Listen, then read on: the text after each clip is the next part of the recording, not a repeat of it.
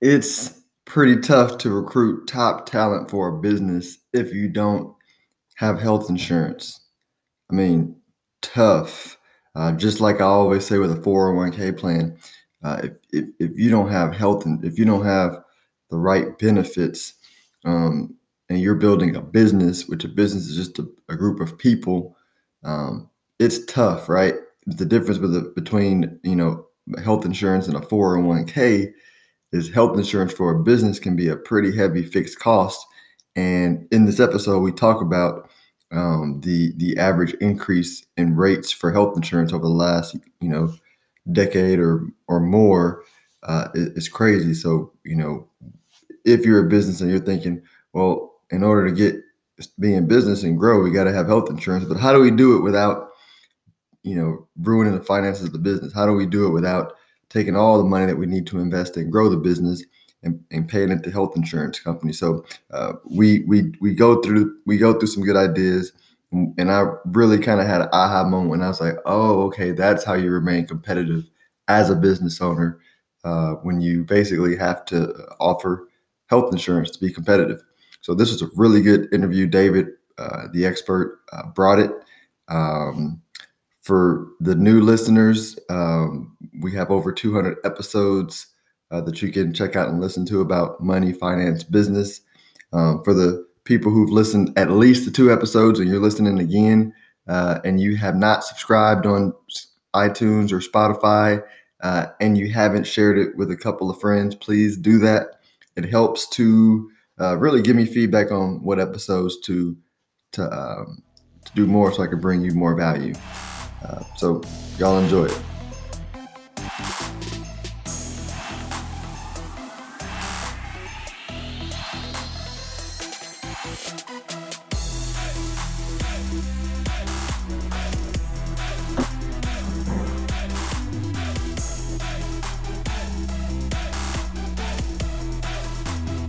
All right, y'all, we are live with another episode of Ask Philip. I'm your podcast host, Philip Washington, and our guest today is David Willey. Willey, man. I was like, don't say Hilly. And I said, yep. David Willey, employee benefits broker and specialist. So thanks for coming out today. Thanks for having me. I know you had to drive like way on the other side of Dallas, right? It's not too bad. Midday, there's no traffic. So. Yeah. Weather is terrible, but... yeah, it is what it is. Yeah. So, no, I appreciate you coming out because I've done a couple of episodes around benefits, 401ks. I haven't had the other side of the benefits on here because, and you tell me if I'm wrong, like what I see right now in the marketplace is we've got 10 years of businesses getting productivity through technology, but now I'm like, that's done. Like, now you got to hire people. Like, if you're going to grow now, you got to attract and retain the best people, right? And the big part of that is benefits, right? I mean, obviously there's salary, but if your benefits suck. Yeah, I mean, that's the thing. Unemployment right now is the lowest, it's been ever, or 50 years, you know? So wage growth is creeping up, you know, it needs to, it has to, but benefits are getting a bigger piece of the discussion, definitely. Yeah, so... talk a little bit about how you got into the business just before we dig in. That's a good question. So, like a lot of people, I wasn't seeking out to get into the insurance business or employee benefits in general. I was a college graduate coming out of UT Austin with a degree in finance. I was looking for a job, and an insurance carrier came to campus, Guardian Life Insurance, and so I got hired with them. Very fortunate, right out of college, I worked for them for 15 years as a group rep. So I called on brokers on the carrier side or wholesale side. I would, you know, the Guardian products were like a long time ago, medical insurance. Guardian got out of that, but it was dental, vision, life, disability, selling to benefits brokers. And I moved to the broker side about a year and a half ago on the retail side. So now I'm working directly with the end user, the clients, and the employees. I'm just learning that because Guardian is a great disability company. Yeah, you know, I was at Northwestern Mutual for a while, and they were really the only other company that we respected. And mutual company, it's rare. Yeah. So let's talk about the benefit. What are some of the benefits that businesses are offering in today's marketplace that, you know, are competitive, but also, you know, not breaking the bank? Yeah. Okay. So. Obviously, the big one, which can break the bank, and it does, is the medical insurance, right? Like, there's a survey every year there's a bunch of, MetLife does one every year, and like they rank what are the employees' like top requested benefits, and medical insurance is number one, always has been, probably always will be, right? Usually retirement is up there, you know, and like dental plans up there really high too. Mm-hmm. But medical, you know, it's an issue that, you know, with insurance, it renews every single year, right? There's open enrollment. And I hate to say it, but sometimes that kind of feels like the annual pay cut meeting because, I mean, that medical insurance, the rates aren't going down, yeah. right? I mean, what's the average rise? You know, you may not know it, but... That's a good question. I mean, what the carriers will tell you, there's medical trend, which they say the cost of everything goes up. Depends on the area and the carrier, but anywhere from maybe 8 to 9% every single year. So as an employer, you know, again, depending on the size, they look at things like the demographics of your group and mm-hmm. actual claims, but, you know, if things run as expected, they're saying expect like an 8% increase, right? So you compound that year over year, it's just not sustainable, mm-hmm. right? So you mentioned, you know, how they offer things without breaking the bank, and that's what we work on every single day. There's just different things, you know, creatively you could try to do with different funding and things like that. But benefits, I think a lot of it gets down to is, I mean, yeah, I would describe it as a crisis, just like the cost of healthcare in mm-hmm. our country. And probably the biggest challenge is communication, right? Because as an employer, you might you're spending a lot of money on a medical plan or your benefits, right? And it's going up every single year, and you want to offer that nice benefit to attract and mm-hmm. retain employees. Cut back on benefits, it feels like a pay cut. Employees are going to talk and they're going to be unhappy. Mm-hmm. But there's ways, if you can give your employees tools to communicate the benefits, what is their coverage, how does it work?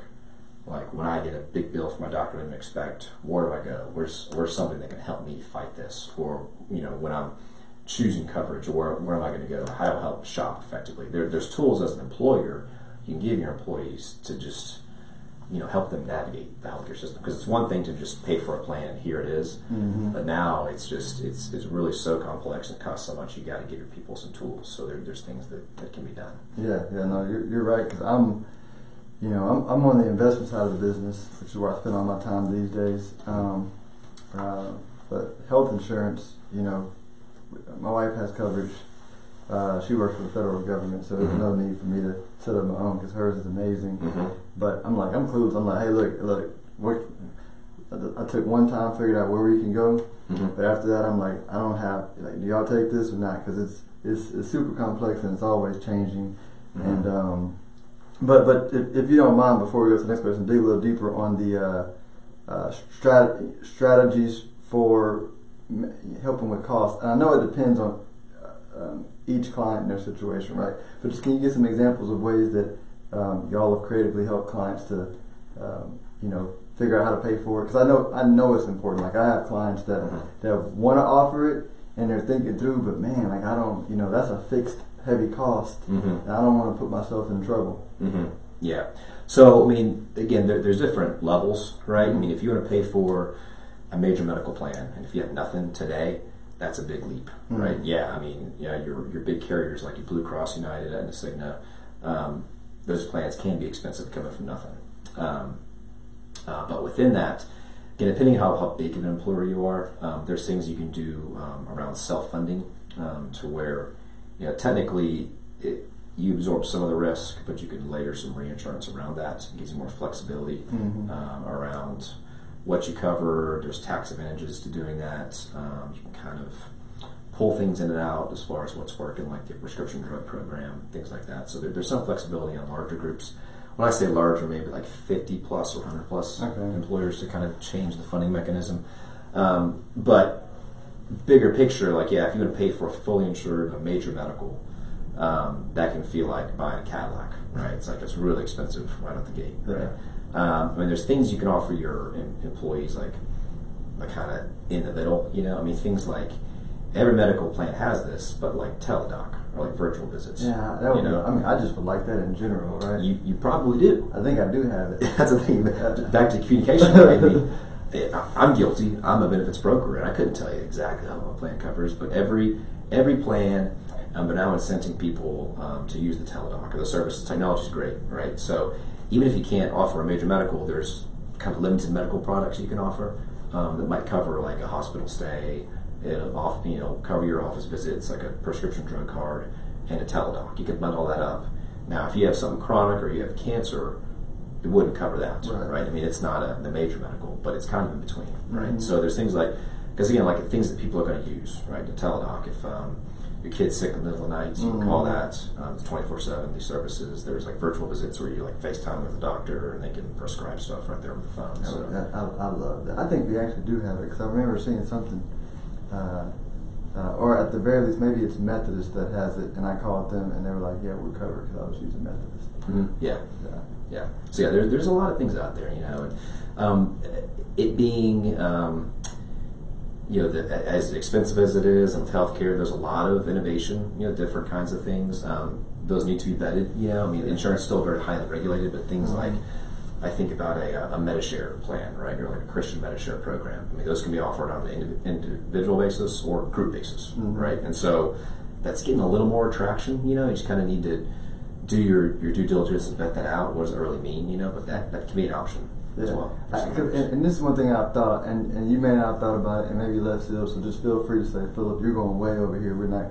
But I've always thought, let's say there's some smart entrepreneurial physician group that has specialists or whatever. I'm like, why don't they just go to businesses and be like, hey, just pay us a, like your attorney, but your attorney on retainer, pay us a retainer, and then we'll just cut out the insurance company, and then we'll actually get paid, and then you'll actually get better service. Well, Philip, you're not on left field. You're actually kind of in the middle, because I mean that's more of that is happening, like direct contracting. So some physicians. Employer of a large enough scale, but even now, like if you're a mid-sized or smaller employer, you can get into an arrangement where it's a direct contract with, a network of physicians. And it works well if your people are all in one area. If you're spread out over a lot of counties or states, that could be tough.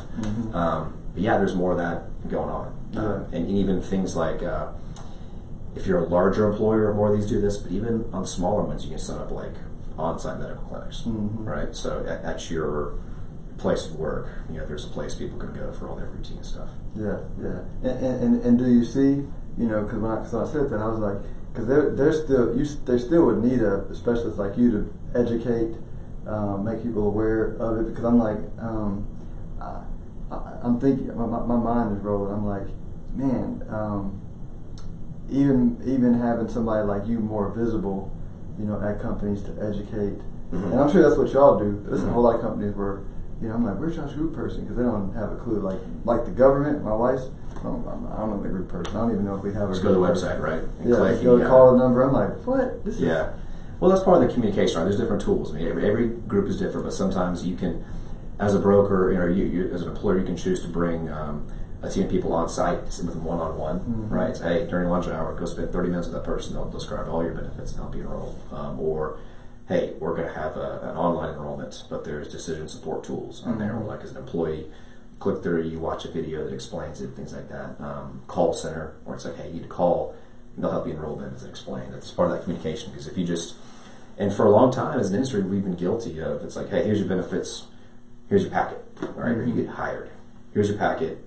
I mean, again, I work in the industry, and I get intimidated, because it's like, oh my gosh, there's like pages of contracts and sign, and all this stuff. I mean, we need to be educated as consumers, right? And ultimately what happens, I think most employers that don't want to be in the business of that, they want to provide benefits, but that's a huge lift to do the education and the ongoing support too, right? So just helping people find the right tools, whether it's like an enrollment technology platform or an enrollment firm or ongoing, what's your new hire strategy? Do you just, again, hey, you got hired, here's your packet, good luck. Right. I mean, and that's not good for anybody, because the employee, they're not going to know what they signed up for, and there can be their benefits. They just ask their mate, "Hey, what'd you sign up for?" "Oh, I did this." "All right, yeah." Or the inverse of that is like, "Hey, everybody talks, right? We're all people. Like, if somebody goes to the hospital or get a big bill, they think their insurance stinks.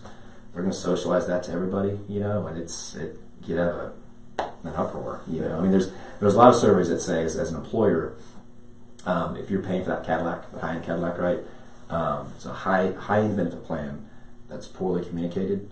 I mean, again, will be perceived terribly. People think their benefits stink, versus like, hey, maybe you're not like providing the highest end. Maybe you're giving them that solid Honda Accord, but you really communicate it and they know how to use it. They'll perceive their benefits are much better. Yeah, so yeah. No, you're absolutely right.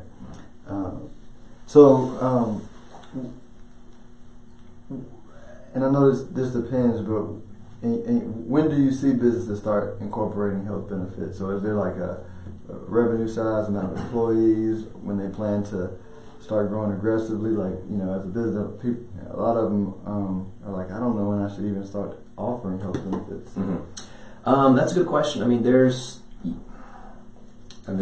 no bad time. You can do it any time. You don't have to wait, you know, a certain time of the year or anything. It just depends. A lot of it too is, you know, employers, they want to know what's everybody else doing, what's their competition doing. Mm-hmm. You know, there's benchmarking data out there that says, like, hey, employers of your size, your industry, yes, they offer a benefit plan, and it kind of looks like this and costs this. There's information out there that can help them benchmark, right? Because ultimately, if you want to attract and retain, and you get employees walking in the door, like I was at a group last week, it's a concrete company, you know, never offer benefits, but like, hey, we get people, get this environment, people walking in, they're like, you don't offer benefits? And they walk out the next day because they go down the road and they do a benefit plan, you know, even if they might make like a little bit less money. So it's just case by case, right? I mean, each you got to look at your compensation structure, you know. Yes. And again, the reality is, I mean, it's a tax advantaged way to offer a compensation, right? Because you're paying for a medical plan as the employer, you can deduct your portion of that cost. Employees, you set up a Section 125 plan through the you know, that IRS code, and that's pre-tax dollars that the employees, that their premiums come out pre-tax. So it's a tax advantaged benefit to offer, same as like 401k contributions. Yeah, no, that's not important. As you're talking, I'm getting like I keep getting 4 or 5 questions that I'm gonna save them. I'm gonna go through our pre-described list. But does it make sense to even offer dental and vision? You mentioned the dental is like high up on the list. Yeah, this survey I brought with me, literally, it's last year's is MetLife survey, and granted they're a dental carrier, but I trust their independent data. Dental, actually, let me pull it up. It is I think the number 3 benefit requested on this survey. Let's see. It says, what do employees consider must-have benefits? Number 1, medical insurance. Number 2, prescription drug. That's always bundled in with the medical. Number 3, dental insurance. And then number 4 is retirement plan, 401k or other. Before retirement plan, that's crazy. Right? So I think it's crazy. I used to work for a dental carrier, right? And I actually think the term dental insurance is a bit of a misnomer because it's like a savings plan. Right? Dental, it's like assistance, right? Yeah, I mean, it may have happened, but people don't go bankrupt over dental bills, right? It's a way to budget and pay for it. You know, as an employer, is it worth offering it? You know, if it's number 3 on that list above 401k, it's a really low-cost thing that people, they buy it to use it, right? I mean, what other insurance do you buy with the intent of using it? Right. You don't buy your homeowner's insurance, like, oh, I can't wait to file that claim when I get robbed or something, you know? That's just the reality.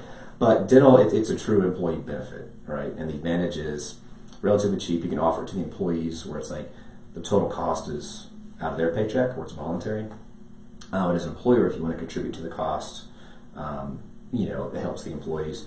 Really, the advantage is, again, tax advantaged. The premiums are pre-tax. And really, employees be able to access the best cost for dental care within networks. So, you know, similar to medical, but there's, you know, PPO networks of dentists that have agreed to reduced fees, you know, if you're in the network.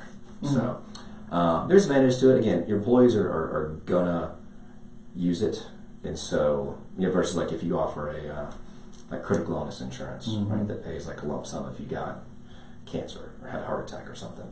People don't buy that to use it. I mean, it's there. It's like, hey, that's my backstop, you know, if I need to use it. Yeah, but dental and vision too, same kind of boat. It's a benefit that they are going to use. It helps them pay for it, you know. So basically, what I'm hearing is, if you're a business, what's more important when you're thinking about benefits is just to if your goal is to attract and retain employees, kind of understand for the pool of people you're looking for, like what benefits they want, and do y'all have like the research? Can you if they say, hey, where do I find it? You're like, hey, we can give it to you. You know, we can do a session and talk about what we think might make sense. Is that part of what y'all do? Yeah, in fact, I mean, a lot of times we like to do a survey, right? Because especially if it's the first time, I mean, some employers like. What you hear from employees, you might be like those people who are like the loudest. It's like, we really want come back later. I want a dental plan, or I want a medical plan. It's like, okay, if that's two people who want that, but everybody else says, I want something else, you know? I mean, it's always good to do like an impartial survey. And there's a way to do that where, you know, as an employer, if you do a big survey, employees can think, oh no, what's this mean? They're making big changes, or they're going to cut, you know? It's like, no, I mean, it's confidential data. It's a third party survey where it's asked, like, what's more important to you? Like, would you rather have a medical plan or retirement? Or within a medical plan, would you rather have, you know, higher deductible with lower premiums? What's more important to you? You can take that data and make a decision. Okay. Yeah. Okay. And so, I don't even know the name of this. I have to write it down, so I forget the name of this act. Is it the ACA, Affordable Care? Yeah. ACA? So, how, like, I don't even understand that. So, how does that, and there's been a lot of changes, I guess, too, or not, but how does that go with group benefits? So, that was a world changer in a lot of ways within benefits. Yeah, that was enacted, gosh, almost 10 years ago now. But yeah, ACA, or the Affordable Care Act, it was also dubbed Obamacare, that was signed into legislation years ago. The high level, the two biggest things to keep in mind is, as an employer, based on your size, if you are less than 50 full-time employees, and there's a way to track that, you're not required by law to offer benefits. So if you have 10 employees and you want to be, you know, like you said, it's, our people are asking for it, it's a good way to attract and retain. Offer a plan, by all means. You don't have to. If you're 51 or more employees, by law, you have to offer coverage. It's got to meet minimum standards as far as coverage, and it's got to be affordable to the employees. And so there's ways, again, to meet that mandate. If an employer, if you're required by law and you don't offer it, then you pay a fee per employee. And so there's ways that's tracked. But that's kind of on the employer side, to keep that in mind. Got it. The other piece of that, which changed just over a year ago, there was the individual mandate, which said, hey, as an individual, you've got to get insurance. It's got to be the minimum standard, either through your employer, through an individual market, through the exchange, or whatever. And if you don't, you pay a fee, and you pay that whenever you file your taxes. The individual mandate, well, that went away January 1st of 2019. So we can all walk around without insurance. The government's not going to find me. The way that might affect an employer, we haven't seen that happen much, but if an employer, if you offer a plan, and the law says your employees have to buy insurance, they're more apt to take your plan. But what we've seen is, even with that individual mandate going away, you know, once they get good coverage, they're used to paying for their portion, they usually don't want to drop it. Right? Yeah. So it hasn't been any big change, but that's the law of the land, and that's,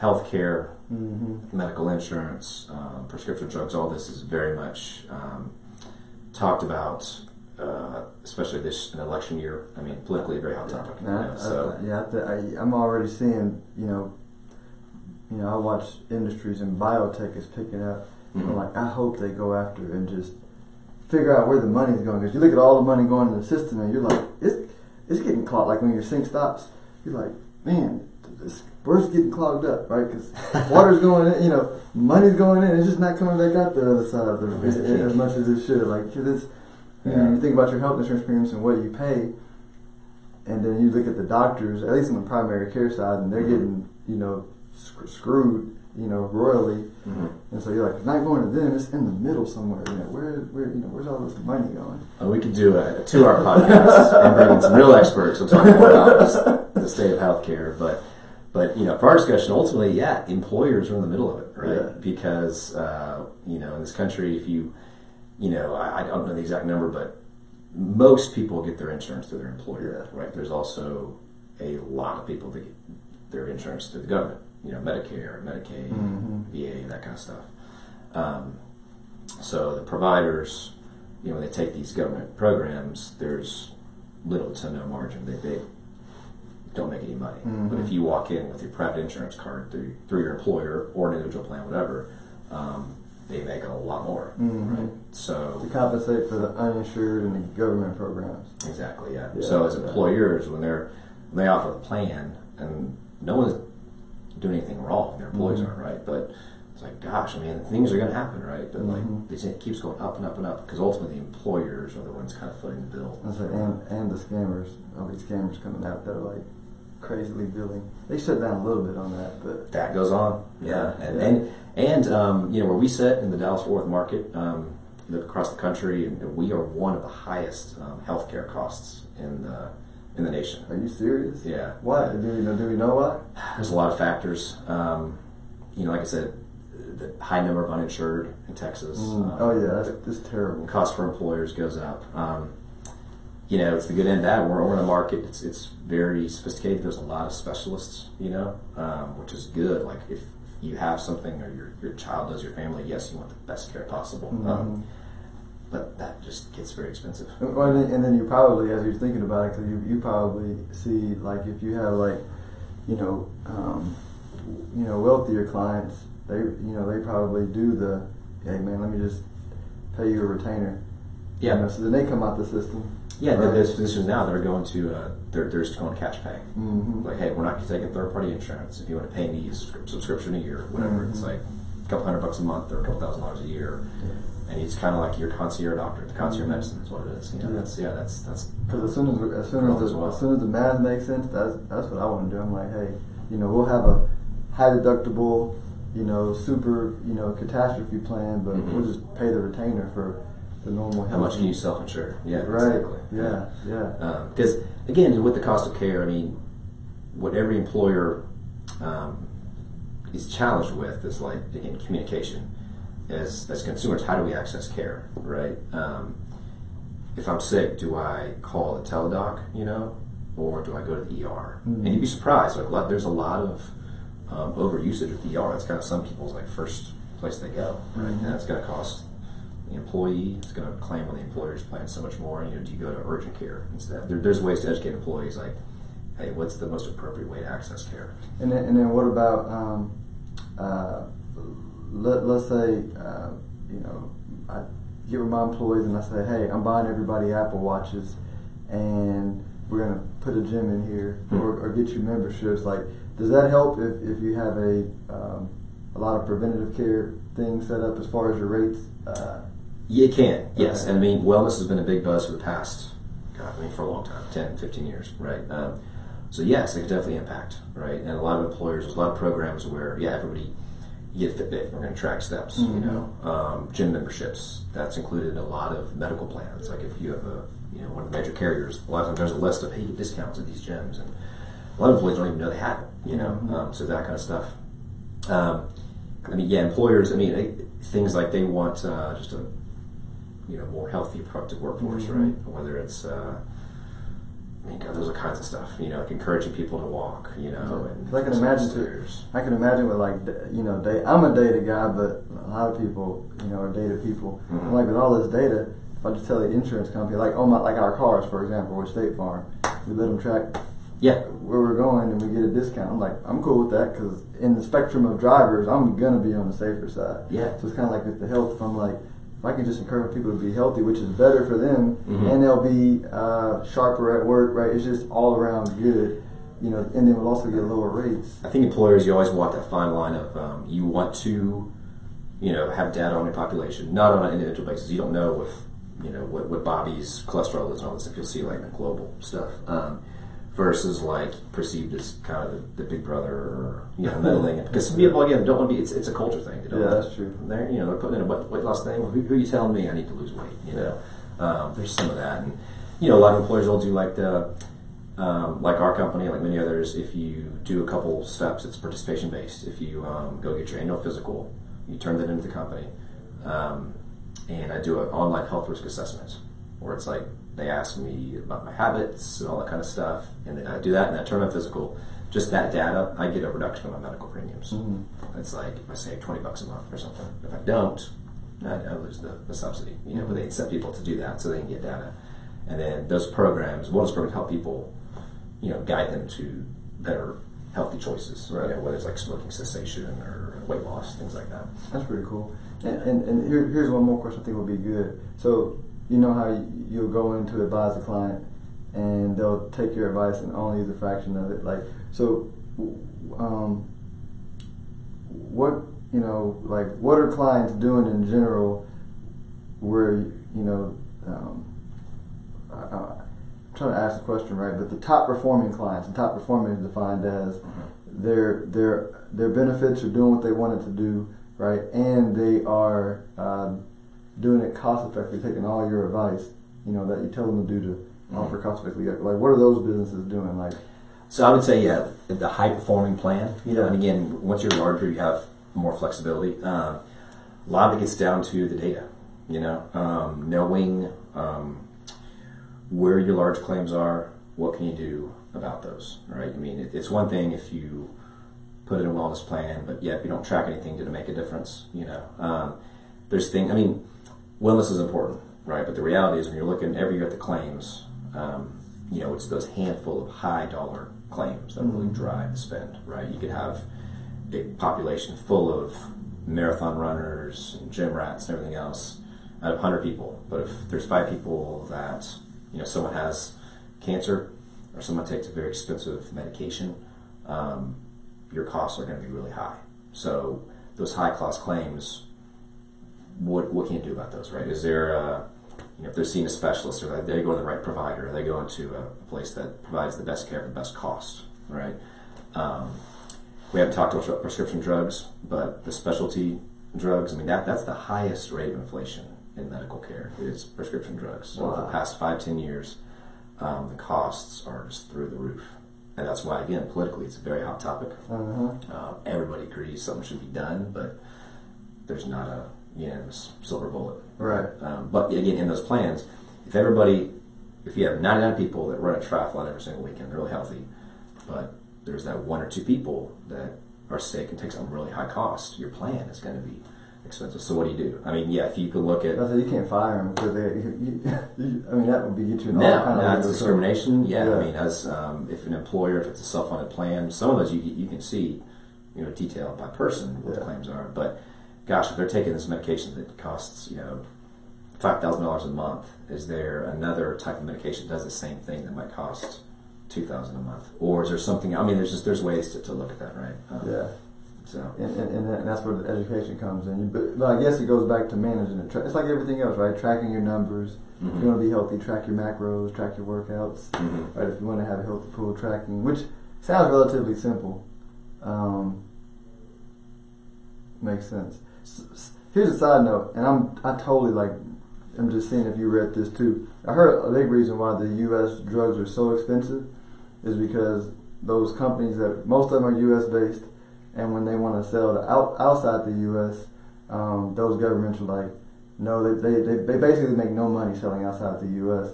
But they have to pay for the research, right? And so since our laws don't force them to do that, we pay the cost, right? But if we did do that, then they wouldn't have the research done. Right, because it was talking about why China might lead us in the future because China's now developing it and they're putting a crazy amount of money into it because our political climate is moving towards hitting their pocketbooks, which is going to ultimately affect R&D, which means we'll lose to China's pharmaceutical industry. So I don't know. Well, ultimately, our country has absorbed the bulk of the R&D costs. Right, that's what the drug companies will say. So yeah, there's truth in that. So that's why it's really again, it's a bigger issue than just what's going on, like you know, with one employer and their plan. It's a global. It can be a global trade issue. It's political. Because if there's things like okay, if it costs this much cheaper in other countries, okay, why don't we just let them manufacture it and we buy it from them? And so what's the I mean, it's so highly regulated, right? FDA approval, that kind of stuff. It's like, what are you buying from India? Do we know what it is? Is it safe? It's just, it's a big issue. Anytime politics is involved, it means expensive. It's so confusing too because as a consumer, you have your insurance card, right? And you walk up, you go to the pharmacist. Here's my drug card. Oh, it's going to cost $100. $100. What? I thought my plan, the copay was $30. You know, the pharmacy benefit managers, there's rebates that get passed through and don't. It's crazy. But you can, you know, there's apps you can download, things like GoodRx or something, where it helps you find that drug at the lowest cost in a certain area. Oh, because there's things, there's like coupons that can be accessed. Because pharmacists sometimes can say, like, your plan pays $100. Oh, there's a coupon available. Now it's like $40. But if you go, to one pharmacy, if you go down the street to a grocery store or something, maybe that is a lot less. I mean, it could be the difference. It costs $80 here or $20 here. That happens all the time. Mm-hmm. So again, there's tools. As an employer, you can encourage people to use them. There are apps you can download. There's ways to help you shop for the lowest cost. GoodRx. I'm glad you said that, because I saw a commercial on that on CNBC, and I meant to download that app. I don't buy a lot of drugs, but I thought it was just useful. I wonder, do some companies have like apps where, let's say, you know, it's linked to my insurance, and oh yeah, mm-hmm. and I'll say, hey, I need to go to a pain doctor, right? And then they could kind of tell you, hey, these are all the co-pays for the physicians in network, out of network, in the app. There's services, yeah, that are app based. There's also some that are you can call a service. You say, hey, here's what I need. Like, my doctor says I need an MRI or whatever. Okay, where do you live? Okay, and they'll find the prices. We'll shop for you, because it's like, yeah, you have insurance. If you go here, the cost is going to be, you know, $2,000, and you'll owe your share of that. Or right, 2 blocks away, it's like $500. Mm. So MRI is an MRI. That's just one example, but it's a way to access a tool to help you save money. Yeah, no, good information.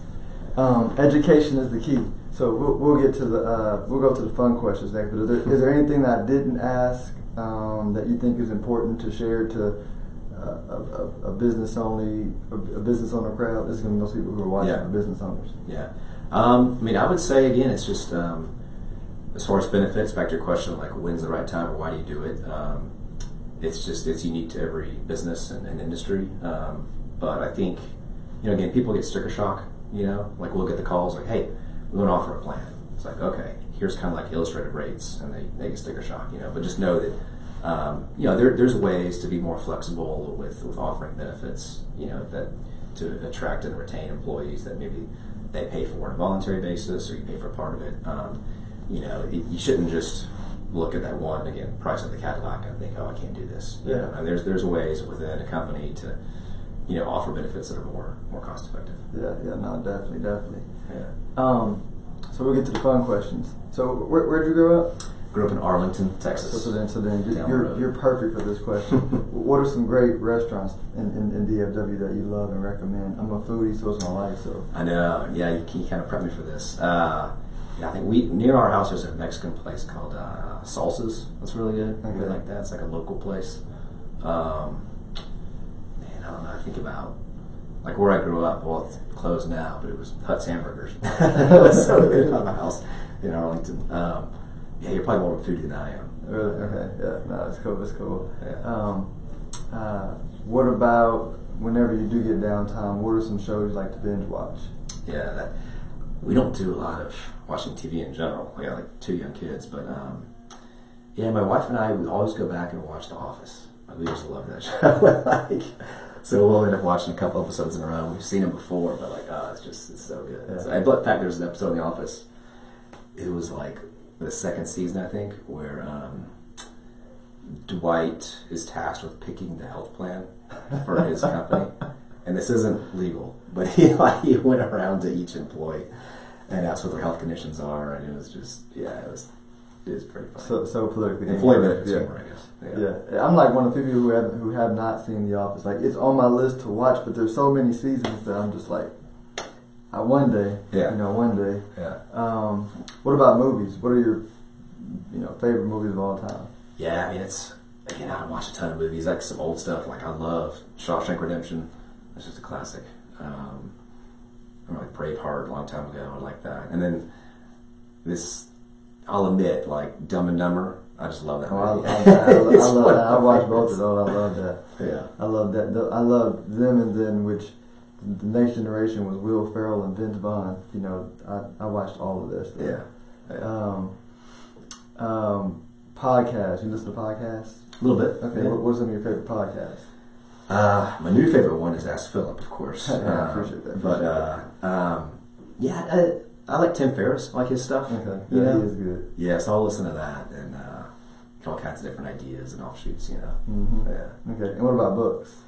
Books. I do love to read. I'm just finishing a book called God Save Texas. It's a really cool, Lawrence Wright's the author. It's actually a guy that grew up in Dallas, but it's about history of Texas combined with kind of a modern look look at, you know, what Texas looks like, what Dallas-Fort Worth looks like now, and Houston, and kind of how we got. That would be interesting. I like history. Yeah, it is cool. Huh. Okay. How can folks reach out to you if they're looking for you, like website, social media? Yeah, I mean, I'm on LinkedIn, David Willey. Okay. Yeah, with Assured Partners, okay. Offices in Richardson, Texas. So, mm-hmm.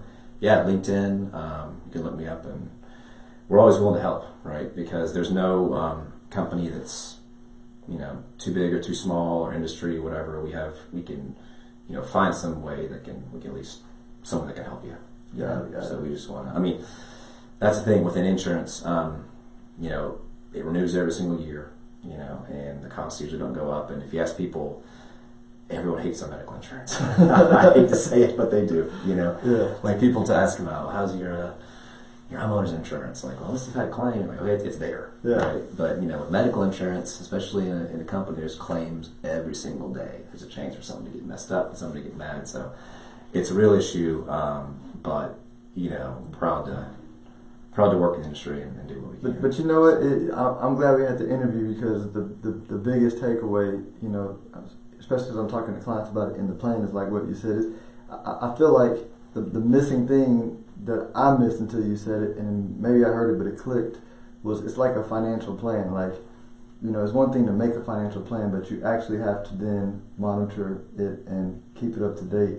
Mm-hmm. So it feels like with health insurance, you know, there's a saying that says these guys were camping and a bear came and they started to run, but one guy started putting on his shoes. Like, why are you putting your shoes? You can't outrun the bear. He's like, I don't gotta outrun the bear. I just gotta outrun you. That's right. Yeah. And so I think about that in benefits. If you're trying to get the best talent, you can't do anything about the cost.